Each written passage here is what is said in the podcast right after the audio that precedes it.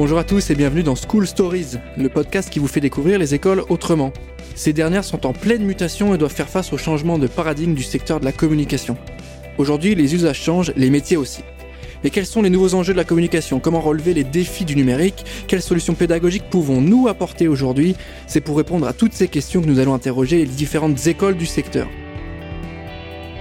Et dans ce nouvel épisode, nous recevons aujourd'hui Nicolas Logero Lasserre, qui est directeur de l'ICAR, donc École de Management de la Culture et du Marché de l'Art, mais il est également cofondateur de Fluctuar sur Paris. Merci Nicolas d'être avec nous aujourd'hui. Bonjour Valentin, bonjour à tous. On va prendre le temps de développer dans ce nouvel épisode les différents enjeux du numérique et de la digitalisation au service du développement de la culture. Comment on manage le numérique, comment on l'exploite, comment on capitalise dessus pour faire vivre la culture et l'art au sens très large.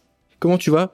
Ben écoute, ça va, ça va. Euh, tu sais, c'est un moment où on n'a pas le droit de flanchir, on n'a pas le droit de fléchir. On est à un an maintenant, quasiment depuis le, début du, du, confinement, en tout cas bientôt, et euh, on doit garder la pêche pour nos étudiants, tu vois, parce que c'est pas toujours euh, simple pour eux de, supporter justement beaucoup d'heures d'écran. Mhm. Et bah donc nous, bah voilà, on met la patate, on essaie de transcender, tu vois, les, les contenus, les profs. Et, et, justement, là, euh, on va parler aujourd'hui du digital.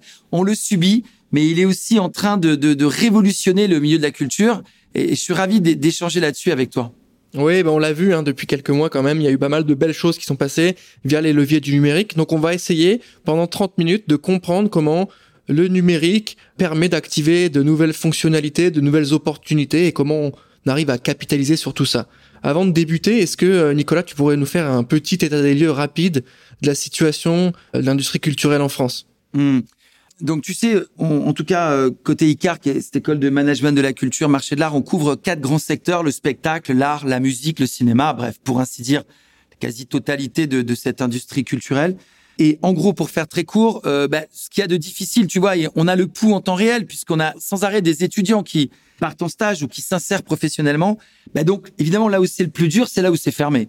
Donc, euh, quand les théâtres sont fermés, les salles de concert sont fermées, euh, voilà, là, euh, les cinémas sont fermés, c'est compliqué. En revanche, bah, qu'est-ce qui reste ouvert? Ben, les galeries d'art, par exemple. Tu vois, il y a 2000 galeries d'art en France, il y en a un millier à Paris.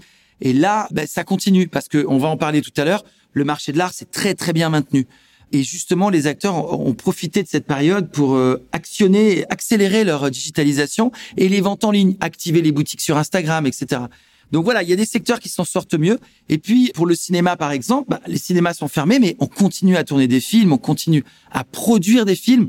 Et donc le secteur reste actif, idem en musique. Donc voilà, on, on voit bien que c'est justement la partie digitale qui qui se développe beaucoup quand la diffusion physique, elle, euh, est à l'arrêt. Donc là, on, vit une véritable accélération.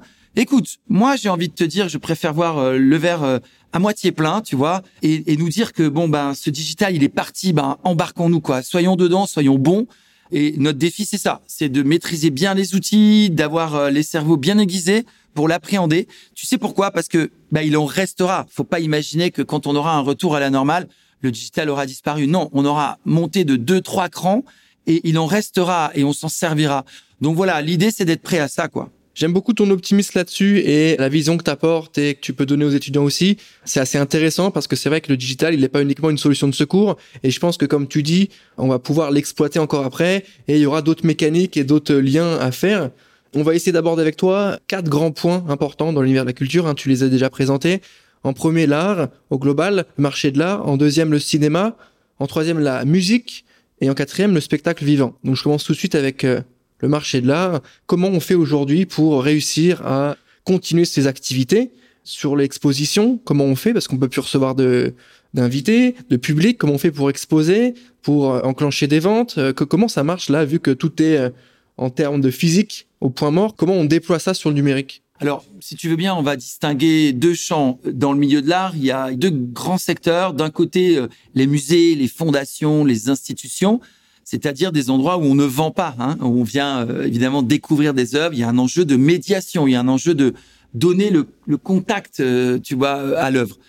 De l'autre côté, il y a le marché. Tu en parlais. Le marché, voilà, c'est du business. Donc, ce qu'on appelle le premier marché, les galeries d'art, j'en ai parlé tout à l'heure, mhm. les maisons de vente aux enchères, c'est le deuxième marché, les grandes foires d'art international qui rythment le monde. Donc, si tu veux bien, premier côté, du côté des, des musées, des fondations, des institutions, bon, elles sont euh, fermées. Hein toujours fermées par rapport à, des jauges très importantes pour éviter les, les brassages. Et puis avec le couvre-feu également, c'est un peu compliqué, voilà, parce que ce sont des lieux qu'on fréquente après le travail. Et donc, si tu veux, euh, ces lieux-là, qu'est-ce qu'ils ont fait? Ben, ils ont lancé beaucoup de visites virtuelles. Et donc aujourd'hui, tu peux quasiment te balader dans la plupart des musées du monde dans des visites virtuelles, plus ou moins immersives, plus ou moins réussies. Et ce que je voudrais te dire, c'est un peu comme pour tout à l'heure quand on parlait des, cours, c'est-à-dire que tu vois, en fait, là, je pense qu'on ressent tous une overdose du, du digital et on se dit, voilà, overdose de visite des musées en digital, on en a un peu ras-le-bol parce qu'on en a fait beaucoup. Mais l'équilibre se refera quand on pourra re-aller physiquement dans un musée.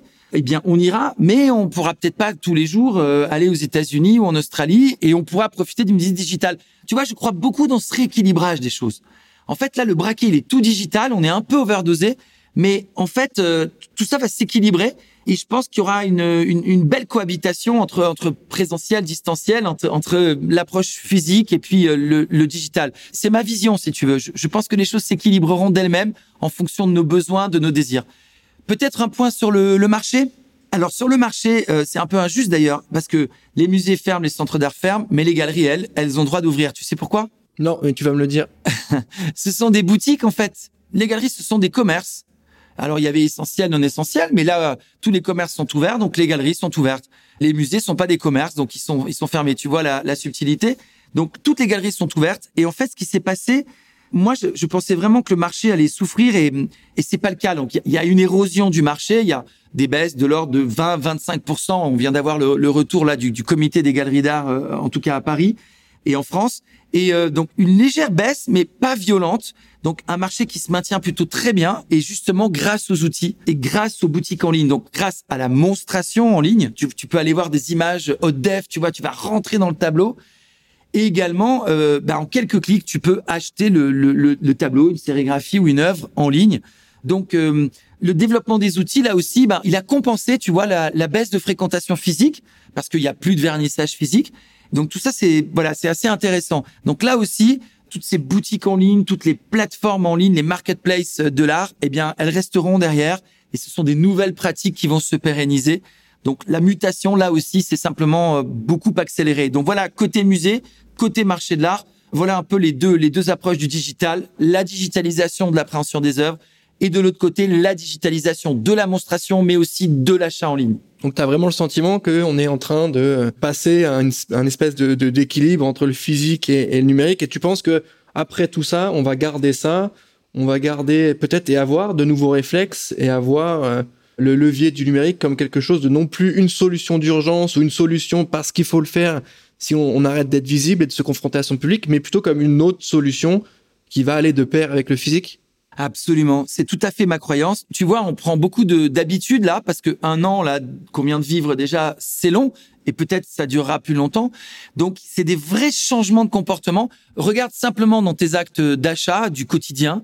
Ils ont probablement changé. Alors, c'est pas la même approche en centre urbain qu'à la campagne, etc. Tu vois, tous nos actes les plus anodins changent, nos pratiques de consommation changent et, et bien évidemment, c'est le cas aussi pour pour l'art et la culture. On va en parler peut-être juste après pour le cinéma et on va voir à quel point bah, on a substitué euh, la sortie physique au cinéma par des films qu'on consomme sur des plateformes. Peut-être c'est la transition. Pardonne-moi, je, je fais tout le boulot là. J'ai fait tout le boulot.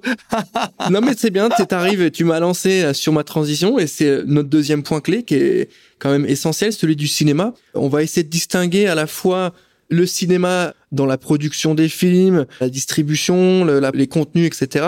Et le cinéma, bah, les salles de cinéma, qui sont, elles, effectivement, fermées. Est-ce que, Nicolas, tu peux nous donner ta vision sur la manière dont tout ça se déroule? Est-ce que tu as le sentiment que la gestion est bonne, même si c'est toujours difficile de juger à chaud comme ça? Et deuxième point, est-ce que euh, tu as compris l'évolution avec les plateformes, tu as saisi un peu les nouveaux enjeux et tu penses pouvoir euh, dresser un portrait de l'après-Covid là-dessus? Mmh. Alors, je vais te répondre. Tu vois, en deux mots, comment se finançait un film avant Comment se finance un film aujourd'hui dans, la mécanique comme ça de production et de financement d'un film? Avant, pour financer un film, eh bien, tu maquais une chaîne de télé, tu avais un distributeur de DVD et euh, un peu plus récemment euh, une sortie en VOD sur euh, une plateforme. Et puis évidemment les tickets de cinéma, d'accord? Donc là tu as une chaîne que je viens de te décrire qui était le monde d'avant. Donc, je monte un film, je lève, euh, allez, film moyen français, 10 euh, millions, d'accord? Petit film 1 million et puis gros film américain 500 millions et plus. Hein, c'est pour donner des, des échelles. Hein. Donc film français moyen 10 millions d'euros. Donc je maquais une chaîne qui allait me mettre 2 millions, tu vois, euh, et je construisais toute une mécanique Canal qui était une des chaînes du cinéma. Donc quand mon film sortait, je faisais 500 000 entrées, 1 million d'entrées, d'accord? Donc ça c'est de entre 5 et, et 8 euros l'entrée. Donc premier amortissement de mon film. Deux mois après, il était en VOD. Ensuite, euh, le film sortait en DVD. Et ensuite, à la fin de la chaîne, il passait, en gros, un an et demi, deux ans plus tard, sur une chaîne de télé. Voilà, ça c'est le monde d'avant qu'on a connu. C'est quoi le monde d'aujourd'hui? Ben, C'est que tout ce schéma, il a explosé, en tout cas pour une grosse partie du cinéma, avec évidemment l'arrivée des plateformes. Juste quelques chiffres. Pardon, je sais que tu détestes les quiz, mais je suis obligé, Valentin, de, de te mettre comme ça. Fais, fais un quiz pour ceux qui nous écoutent. Je suis obligé de te mettre sur le grill comme ça. Alors, allez, on va faire deux questions. C'est ça ton quiz. Combien d'abonnés Netflix? Combien d'abonnés euh, Disney Plus? Dans le monde Dans le monde. Dans le monde? 50 millions? 50 millions euh, Netflix, euh, ouais. c'est 200 millions. On a passé les 200 millions d'abonnés Netflix. Enfin, tu vois, c'est juste considérable. Euh, c'est absolument fou, quoi. Et combien d'abonnés Disney Plus? 150. 100 millions, 100 millions. Ah, tu Disney Plus s'est lancé un petit peu plus tard. Donc, est-ce que tu vois un peu le délire? Tu vois dans quel niveau on est? Et donc, ce qui s'est passé, c'est que ces plateformes aujourd'hui, eh bien, elles ont fait sauter toute la chaîne et tous les intermédiaires dont je te parlais. Et euh, elles sont devenues tellement massives. Tu imagines 200 euh, millions euh, à 10 euros par mois, ce que ça, mmh, ce que ça, mmh. ce que ça représente. Et donc, euh, elles peuvent maintenant littéralement produire un film et le sortir. C'est comme ça qu'on a tous été choqués il y a un an et demi de voir un premier film Netflix sortir au Festival de Cannes, ou qu'on a vu là Lupin par exemple, qui est typiquement, euh, enfin, un gros titre, un gros blockbuster, qui est, qui est un film qu'on aurait vu traditionnellement au cinéma, et là qui a une sortie mondiale qu'on retrouve sur les colonnes Maurice dans nos dans nos villes, tu vois, comme une sortie au cinéma. En fait, on se demande pourquoi il y a des colonnes Maurice. Ça sert à rien puisqu'il est en plateforme. Il y a pas, les gens n'achètent pas de billets, mais ça fait partie de de l'orchestration de la mécanique de marketing qui peut te donner envie pour les derniers récalcitrants à t'abonner à Netflix ou pour les abonnés à aller voir le film. Et donc c'est comme ça que le film là en quelques semaines a battu des records de fréquentation. Il n'aurait jamais fait ça au, au, cinéma. Donc tu vois, et sur un, un mécanisme de financement unique, c'est-à-dire la plateforme, elle a les moyens de, de tout faire. Donc si tu veux, c'est c'est fascinant ce qui se passe quand même. Je sais pas euh, si tu partages mon sentiment. C'est quand même euh, une véritable révolution, quoi. Tout est repensé, tout est redéfini. Et donc tout ça, ça s'est accéléré avec le Covid. Ça a été simplement une accélération parce que c'était déjà hein, sur les rails. Ça bouleverse la, la, mécanique de pensée, de production, de financement. Et nous, voilà, l'enjeu, c'est de préparer nos étudiants à ça, tu vois, parce que ce monde-là, c'est pas le monde de demain, c'est le monde d'aujourd'hui. Bah, j'ai le sentiment aussi qu'il y a tout un aspect opportunité, puis tu as un aspect réel, c'est-à-dire tant qu'on n'a pas trouvé encore les bonnes mécaniques euh, pour faire vivre l'industrie, tu vois, typiquement, je prends l'exemple de Mulan, hein, qui est sorti sur Disney+. Il devait le sortir en ciné avant, donc la chronologie des médias, hein, ce que tu nous as expliqué, et ensuite sur la plateforme, logique. Sauf que bah, les salles de ciné étant fermées, enfin, quand ils ont annoncé qu'ils le sortaient uniquement sur Disney+, les salles n'étaient pas encore fermées, il me semble. Et du coup, ça a fait un gros tollé parce que bah, pour euh, des centaines de salles de cinéma, c'est le genre de film qui les fait vivre toute l'année en fait. Tu as raison. C'est le genre de film, tu vois. Euh, je prends un cinéma de, de ville, euh, de province sur Nancy, tu vois. Il y a trois, quatre cinés. Mulan, c'est le genre de film qui peut permettre de faire l'année tranquille parce qu'on sait que ça va venir en famille, on sait que les week-ends ça va être blindé. Il y a des salles qui font leur chiffre d'affaires, plus de 60% du chiffre d'affaires sur euh, ce genre de film. Et du coup, bah, ça casse toute une industrie et toute une économie. Donc, effectivement, grosse opportunité, mais aussi vrai problème sur la gestion de l'argent, où est-ce qu'on l'investit mais moi, je crois beaucoup en la, à la bienveillance, je l'espère, en tout cas des plateformes qui doivent continuer à faire du travail là-dessus. Concrètement, ça veut dire quoi pour tes étudiants? Est-ce que il faut que tu les amènes à comprendre que le cinéma a changé ou tu vas leur donner des compétences techniques ou du savoir-être, du savoir-faire ou les deux? Qu'est-ce que tu vas leur apprendre pour qu'ils puissent évoluer dans ce secteur-là qui est quand même hyper bouleversé euh, Les échelles de mesure et de prix sont plus les mêmes. Mm. C'est bête, hein, mais quand tu parles pas des mêmes chiffres, bah, t'as pas les mêmes, euh, le même recul et on parle pas des mêmes choses. Donc il faut ouais, comprendre absolument. aussi. Alors un mot sur les cinémas, tu as raison parce que je me suis beaucoup emballé avec les plateformes, j'ai centré mon regard là-dessus. Mais tu as raison, les cinémas. Alors juste un mot pour te dire que tu vas au cinéma de temps en temps. En tant que Valentin ou en oui. tant que Valentin Moi j'y vais souvent, mais euh... tu y vas souvent. Donc euh, tu es d'accord que même si tu as un grand écran chez toi, dans ton château et que et que c'est une blague et que tu le regardes dans des bonnes conditions, ton film sur Netflix, t'as pas la sensation du cinéma, vrai ou faux? Mm, mm, mm, Donc moi, je clair. ne crois pas à la mort des voilà des réseaux de, de diffusion. Je, je ne crois pas du tout à la mort des cinémas d'art et d'essai, des multiplexes. Je pense vraiment que ce sont des expériences différentes et je pense que tout ça peut cohabiter. Et juste un petit retour en arrière, c'est toujours intéressant. Dans les années 50, beaucoup de gens pensaient que la télévision, tu vois, allait tuer le cinéma. Ben, ça n'a pas été le cas. On a encore ces dernières années battu des records de fréquentation. Au cinéma, on va chercher une expérience qui est physique, on est en communauté, tu vois, euh, et, et, et on a des sensations qui sont complètement différentes. Et puis, je sais pas, le kiff d'acheter, j'en sais rien, ta friandise à l'entrée ou, Mm, mm. ou ta glace et d'y aller avec ton copain, ta copine et machin, tu vois. Donc, je pense à une cohabitation, évidemment. Et là aussi, hein, là aussi, un rééquilibrage des pratiques. On se désabonnera probablement pas de nos, de nos plateformes à la maison, mais on continuera à aller au cinéma. Voilà, c'est ma croyance très, très forte. Pour en venir aux étudiants, l'idée, tu vois, c'est que hum, on soit plugué dans le monde d'aujourd'hui. C'est qu'on soit plugué avec les opérateurs et que moi aujourd'hui, ben j'ai des étudiants voilà qui vont faire des stages dans des boîtes de prod, j'en ai d'autres qui vont chez Netflix et qui prennent ce train en marche, qui vont comprendre les, les, les nouvelles mécaniques de production. Donc on est Hmm. on est dans cette hybridation, tu vois. Comme tu le disais, l'ancien monde est pas mort et il va survivre. Et le monde nouveau, il se développe euh, très très vite et tout ça va s'équilibrer. Donc, euh, on doit les, les former euh, des deux côtés, si je si je peux te répondre. Oui, puis je pense aussi que, tu sais, bah, le, sur les métiers, hein, je refais le point sur les étudiants et ce qu'on va leur apprendre, mais tu as aussi tout un pan du marketing et de la diffusion qui, grâce aux plateformes et au numérique, bah, prend un nouvel essor et euh, il y a des nouvelles manières de faire. faut euh, faire des collabs avec des médias un peu différents. faut faire d'autres types de contenus. La promotion, c'est plus la promotion à l'ancienne. Donc il y a les codes, comme tu as parlé, hein, de l'affichage extérieur qui est toujours valable, évidemment, mais les codes de diffusion d'un contenu, d'un film, d'une série, sont plus forcément les mêmes que ceux qu'on avait avant avec le cinéma classique. Donc, ça veut dire quoi? Je pense. Ça veut dire nouvelle opportunité, nouveau type de métier, nouveau business à faire, nouvelles euh, euh, agences à monter pour répondre à ces questions-là. Donc, je pense que c'est les étudiants qui, en sortant de votre école, peuvent aussi se positionner là-dessus. Exactement, c'est tout à fait euh, c'est tout à fait l'idée. Euh, là, dans, dans quelques jours, on, on reçoit euh, Jonathan Cohen euh, qui a adapté le, le- La Flamme et, et qui joue évidemment dans La Flamme sur Canal, qui a là aussi qui a été un succès énorme. Et, et tu vois, on le reçoit pas par hasard maintenant. On va échanger avec lui euh, justement sur toute cette mécanique de production, d'écriture, de diffusion d'une nouvelle euh, série également, euh, tu vois, d'une suite peut-être qu'ils sont en train de préparer. Enfin voilà, donc on essaie vraiment de, de les pluguer encore une fois sur euh, la, réalité et sur cette métamorphose qu'on est en train de vivre. Et dernier point, tu vois, pour le cinéma, et ça va être relié un peu au spectacle vivant, dernier mode d'hybridation, dernier mode un peu de révolution, là aussi qui était en marche mais qui se retrouve accéléré, c'est l'immersif. Et l'immersif, c'est un très très gros sujet.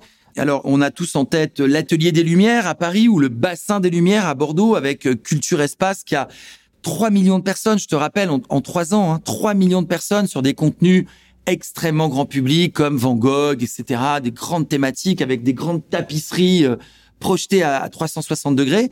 Et cet été, on a été partenaire du Jam Project. Le Jam Project, c'est donc un- une équipe qui a eu envie de faire de l'immersif, mais de façon plus contemporaine, tu vois, de sortir un peu euh, des contenus justement de peintres anciens, un peu plus classiques. Et donc ça s'est passé au, dans la Grande Halle de la Villette, hein, qui est le lieu dirigé par Didier Fusillier. Donc sous la Grande Halle de la Villette, qui est un peu comme le Grand Palais, il y a eu cette, ces projections immersives 360 degrés avec un son spatialisé et les gens rentraient là-dedans et étaient complètement immergés par du son, par de l'image. Donc il y avait des contenus autour de Yann Arthus Bertrand, il y avait des contenus autour du, du Japon, il y avait des contenus contemporains avec des artistes de street art comme Lake et Sowat. Et donc, dans les cinq ans, par exemple, euh, Valentin, on pense qu'il y aura cinq à six salles immersives de très grande capacité à Paris. Bah, tu vois, ça, c'est important de le sentir. C'est important de comprendre qu'est-ce qu'on va aller trouver comme sensation dans ces salles immersives? C'est encore autre chose. C'est pas le cinéma. C'est pas du spectacle vivant. C'est autre chose. C'est pas anodin. 3 millions de personnes, comme je te le disais là, euh, chez Culture Espace, ou les près de 100 000 personnes qu'il y a eu cet été à la Villette. Et donc, euh, il faut être prêt à ça, comprendre et anticiper justement la métamorphose. Oui, et puis c'est c'est hyper intéressant dans le sens où euh, bah, c'est lié au numérique, mais mais pas dans, dans le sens diffusion ou euh, mais dans le sens un peu plus techno et immersion qu'on peut proposer. Donc Il y avait eu Team Lab aussi, hein, qui avait eu un très gros succès. Team Lab, les Japonais Team Lab, qui avaient fait 400 000 visiteurs.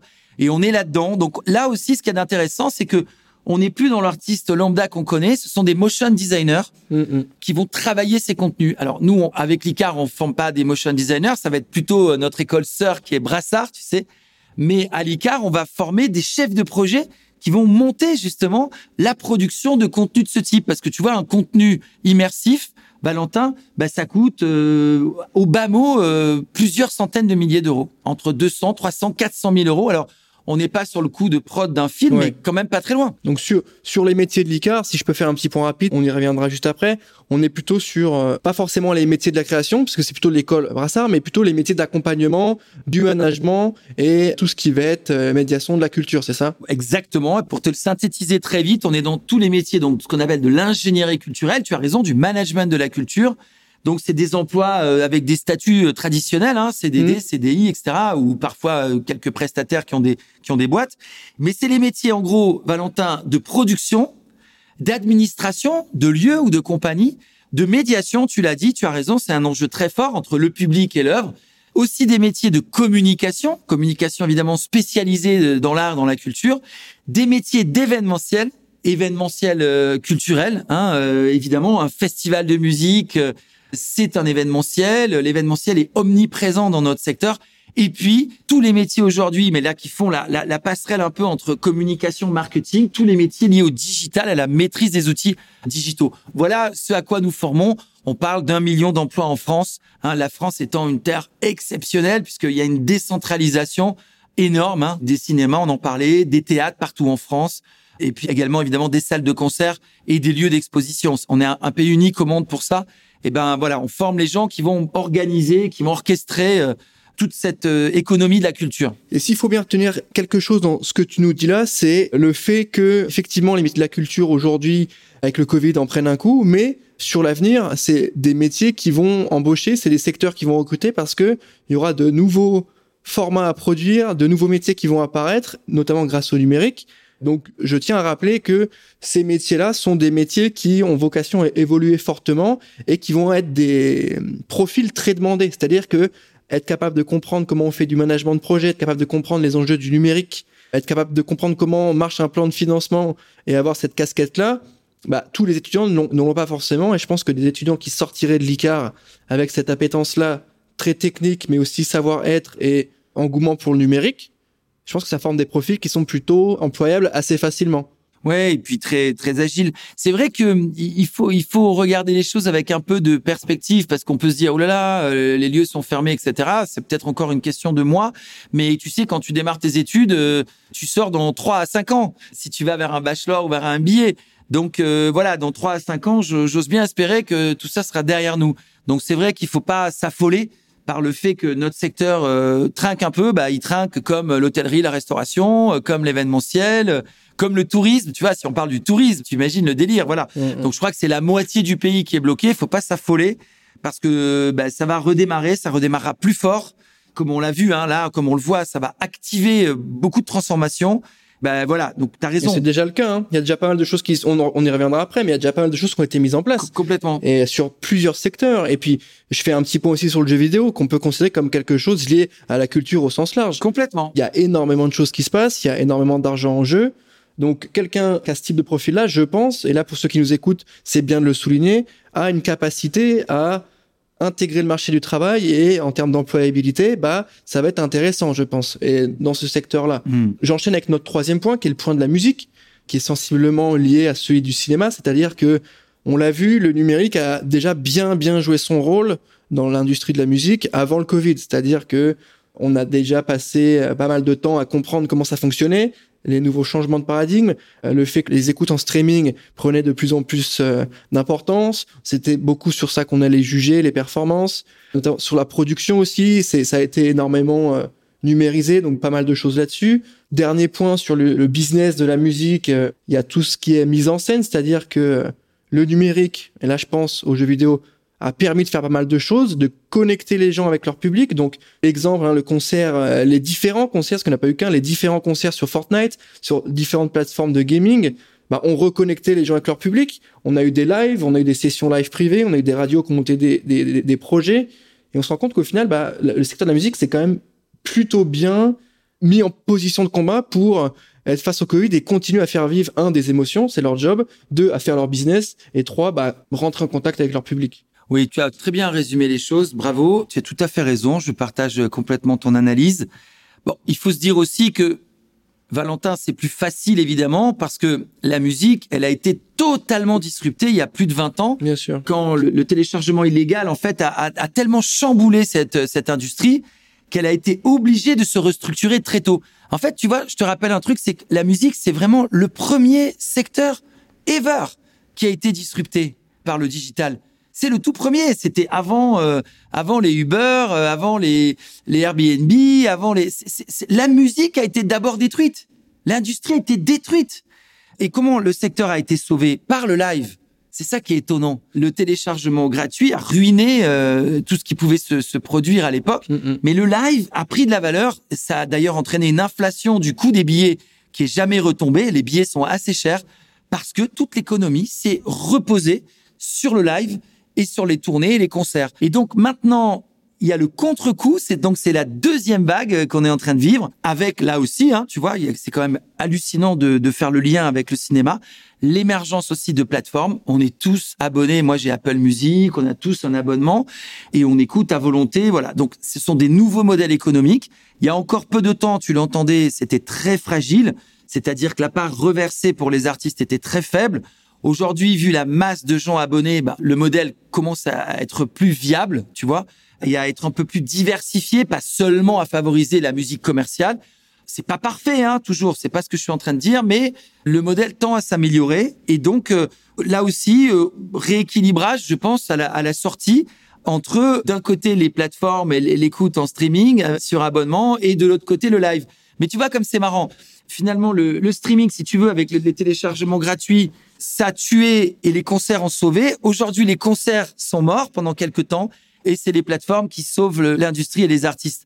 Tu vois à quel point c'est important en fait tout est équilibre dans la vie. Et c'est important aussi de comprendre, je pense, ces nouveaux leviers et pas uniquement de les voir de loin et dire ouais c'est sympa ce qui se passe. Je pense qu'il faut être capable de comprendre comment ça marche, de se mettre en position euh, de produire des choses, d'écrire des choses et de les diffuser parce que l'objectif c'est quand même de former des étudiants euh, qui mettent les mains dedans, qui sont à la fois des managers et des décisionnaires, mais qui en plus, je pense, sont capables de monter des projets et de les gérer. C'est-à-dire que tu m'avais parlé la dernière fois des étudiants qui avaient monté des choses à l'école, qui produisaient des magazines, etc. Donc le profil que vous avez et que vous faites sortir de, de l'ICAR, c'est aussi des gens qui voilà ont cette entre guillemets double casquette de euh, potentiellement des gens qui sont capables de gérer une stratégie et d'avoir un regard managérial, mais qui aussi sont capables de avoir un projet, travailler dedans en direct, en opérationnel. Absolument. Et c'est pour ça qu'on est extrêmement lié avec le, secteur. Tu vois, aujourd'hui, c'est environ 400 labels et maisons de disques qui orchestrent la musique qu'on écoute, des plus émergents jusqu'aux plus commerciaux. Et donc, euh, bah, l'idée pour nous, c'est que tout au long des études, tu sais, l'ICAR, c'est sur cinq ans. Et donc, il y a un stage chaque année, dès la première année. Hein, c'est des tout jeunes qui ont 18 ans, qui sortent du bac et qui ont deux à trois mois de stage. Puis après, quatre mois, cinq mois, six mois, six mois. Donc, un stage, une insertion pro omniprésente. Et l'idée pour tous les passionnés de musique, bah, l'idée, c'est vraiment de les faire passer euh, dans ces labels, dans ces maisons de disques, tu vois, aux côtés des DA, aux côtés des managers, aux côtés des gens qui pilotent cette industrie pour euh, justement apprendre leur métier et mettre en application ce que notre enseignement, tu vois, et les outils qu'ils vont apprendre dans l'école. Donc ici, euh, on est un espèce d'incubateur, on apprend, on apprend des choses, on a des pros et puis on va les mettre en application dans la vraie vie, quoi. Enfin voilà, pour moi, c'était quelque chose d'important. Tu sais, je suis pas euh, un universitaire, je viens vraiment de la société civile. Je dirigeais un, un théâtre pendant très longtemps et un lieu d'exposition, un lieu de concert. Et donc, j'avais vraiment envie d'avoir cette connexion avec le milieu pro, tu vois.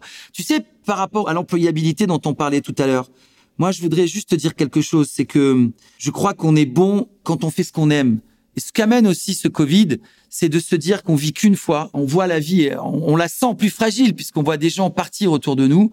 On la sent plus éphémère, quoi. En réalité, elle l'a toujours été. C'est juste que là, on le perçoit. Et que dans ces moments-là, merde, est-ce que quelqu'un a envie de, enfin, je veux dire, de passer à côté de sa vie, de se faire chier euh, à avoir un job alimentaire et de pas se donner la chance de faire ce qu'il aime? Moi, je pense que quand on fait ce qu'on aime, on réussit. Il n'y a pas d'alternative. Quand tu fais ce que tu aimes, bah tu t'éclates. Et le but pour chacun, je crois que c'est ça, c'est de se trouver, tu vois, de trouver sa voie. c'est vraiment la clé de nos métiers, vraiment la clé. Je pense que pour ceux qui nous écoutent aujourd'hui, ça permet de se projeter un peu. C'est-à-dire que euh, il y a eu beaucoup quand même de mise en perspective. Est-ce que je suis dans la bonne formation? Est-ce que j'ai le bon taf? Est-ce que je fais m'intéresse Et on a vu hein, autour de nous des départs hein, sur d'autres boîtes ou plutôt des grosses périodes de repos. Je pense que ce Covid, comme tu le dis, a mis en lumière un peu toutes nos euh, fragilités personnelles. Et ça, c'est pas si grave parce que ça, c'est, ça peut se travailler. Et, et c'est vrai que tout le monde n'est pas au même niveau là-dessus. Mais ça a aussi mis en exergue bah, la, la relation qu'on a avec notre job au final. Et euh, les métiers euh, T'as tout à fait raison. qui, qui nous passionnent pas forcément ou on les a fait un peu par défaut ou on les a fait en pensant que c'était bien mais qu'au final bah, notre métier c'est que faire des mails. Ça a mis ça en perspective. Donc je trouve ça intéressant ta vision sur le fait qu'il faille vraiment choisir ses études pas uniquement pour ah oui mais attends euh, la com c'est bouché la culture encore plus etc ça c'est des croyances qu'on a déjà démontées depuis longtemps qu'il faut peut-être encore une fois redémonter mais je pense que c'est bien de le faire aujourd'hui faites des métiers qui vous plaisent et du coup, en amont, faites des formations qui Absolument. vont vous apporter des choses. Oui, qui soient alignés avec les passions. Tu sais, moi, un de mes premiers critères, je vais démonter un peu notre mécanique, là, tu vois, mais tu sais qu'on reçoit des, les étudiants en concours, qu'on a des oraux, etc. Mais franchement, Valentin, est-ce que tu crois que j'en ai quelque chose à faire de la note qu'a eu le mec? Moi, ce que je veux voir en face de moi, c'est quelqu'un qui a des tripes, quoi, qui me dit, voilà, moi, j'ai toujours été passionné. Euh, mes parents, peut-être, ils connaissaient pas ce secteur, ça les a flippés ben déjà je les ai je les ai retournés, je les ai convaincus parce que je veux faire ce qui m'éclate, je veux faire ce que j'aime. Mais ce mec-là ou cette nana, mais il y a rien qui peut l'arrêter. Mm. Qu'est-ce que je m'en fous de ça, tu vois? Donc pour moi le premier critère, c'est vraiment la passion parce qu'une passion, il y a rien qui t'arrête, une passion, t'es un bulldozer. C'est ça, moi c'est ça que je veux faire de mon école, c'est ça le, les étudiants que j'ai la sensation d'avoir devant moi et c'est cela que je veux.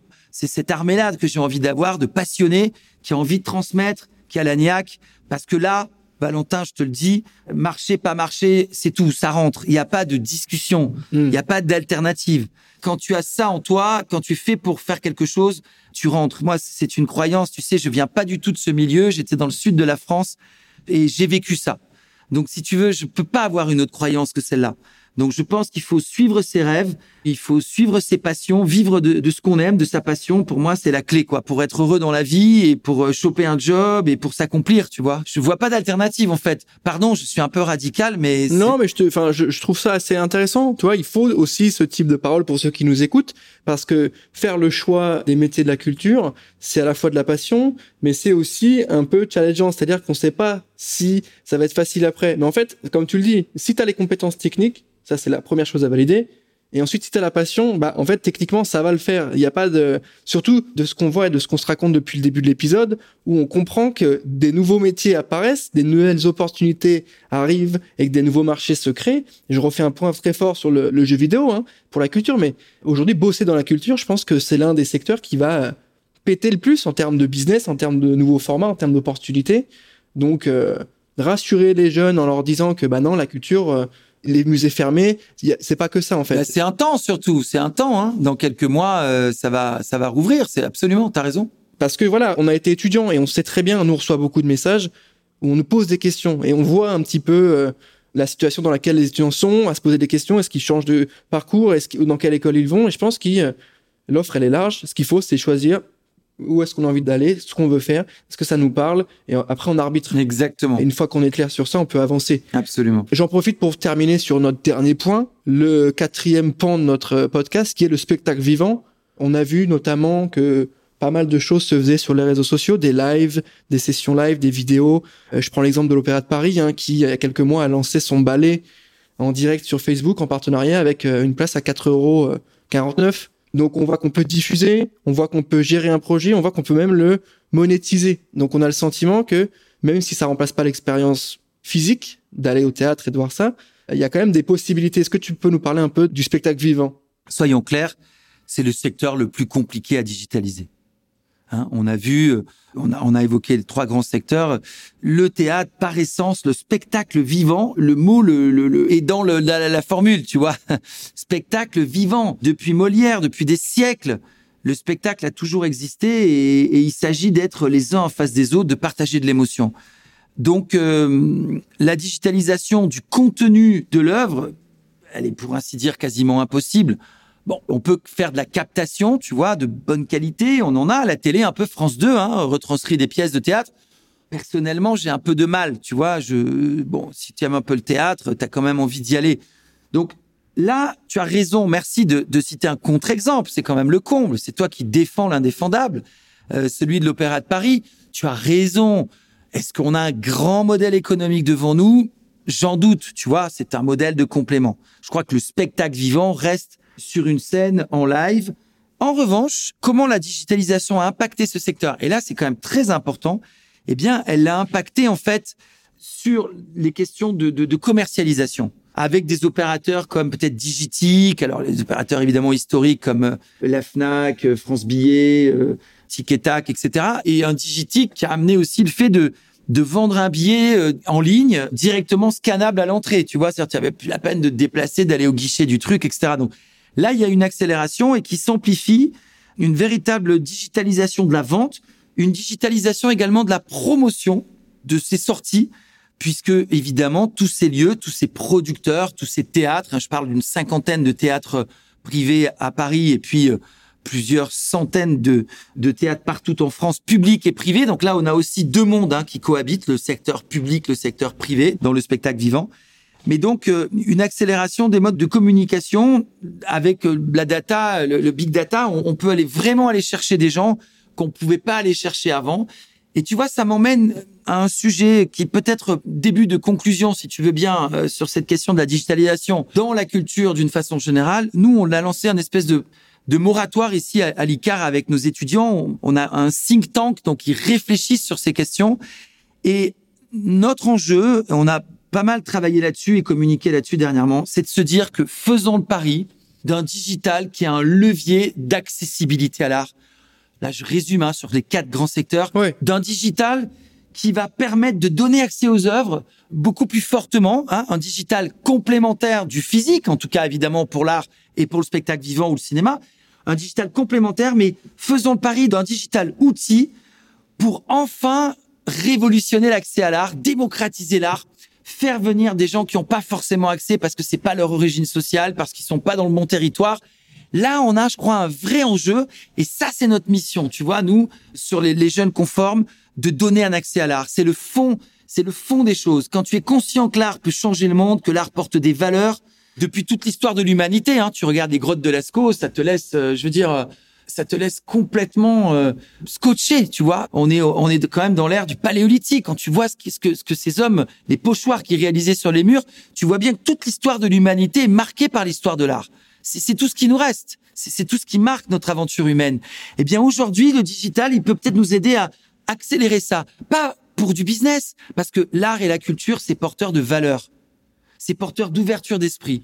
Tu vois, qu'est-ce que c'est qui nous rassemble aujourd'hui? Le séparatisme religieux, les religions? C'est ça qui nous rassemble? Non, les religions, ça nous divise. Bon, le football, pourquoi pas? Pour les gens qui aiment ça. Mais l'art, c'est notre socle commun. C'est des artistes qui portent un regard sur le monde, sur ses travers parfois, tu vois, euh, la crise des migrants, l'écologie, les excès du capitalisme, du, des, des, des crises financières, etc. Et donc, euh, moi, je crois dans ce socle-là, dans, dans, cette valeur sacrée, sans le religieux, hein, que que représente la culture. Donc notre devoir, c'est de la propager et le digital peut nous aider. Voilà le chantier de demain, voilà ma conclusion. Merci Nicolas hein, pour cette conclusion assez inspirante et je pense que les étudiants qui écoutent euh, ce podcast euh, sur leur euh, téléphone pourront saisir tout l'enjeu d'un digital utile. J'ai bien aimé ta formule digital outil, c'est-à-dire au service de quelque chose. Hein. C'est un outil qu'on exploite pour quelque chose et pas uniquement pour faire du numérique. Je rappelle que tu es directeur de l'ICAR, hein, euh, l'école de management de la culture et du marché de l'art. Pour tous ceux qui nous ont écoutés aujourd'hui, je vous rappelle que vous pouvez aller découvrir la fiche de l'école sur euh, J'ai un pote dans la com et que vous pouvez aussi vous renseigner sur son site et ses réseaux sociaux. Merci beaucoup Nicolas d'avoir pris le temps de répondre à nos questions. Avec plaisir et puis bah, je salue tous les gens qui nous ont écoutés et, et leur dire qu'on est on est un peu dans, présent dans toute la France, un peu comme la culture et on est à Paris, à Lyon, à Bordeaux et à Lille et toute notre formation se, se déploie dans tous les territoires. Donc ça, c'est aussi très important. Donc plusieurs campus, 5 ans d'études, on peut entrer à différents niveaux, bac plus 2, post-bac, euh, bac plus 4, bac plus 5. On vous invite à checker tout ça sur le site. Merci encore d'avoir pris le temps d'écouter notre podcast et on se retrouve pour le prochain épisode très rapidement. À bientôt. Merci beaucoup Valentin, merci à tous. Salut, salut. Salut.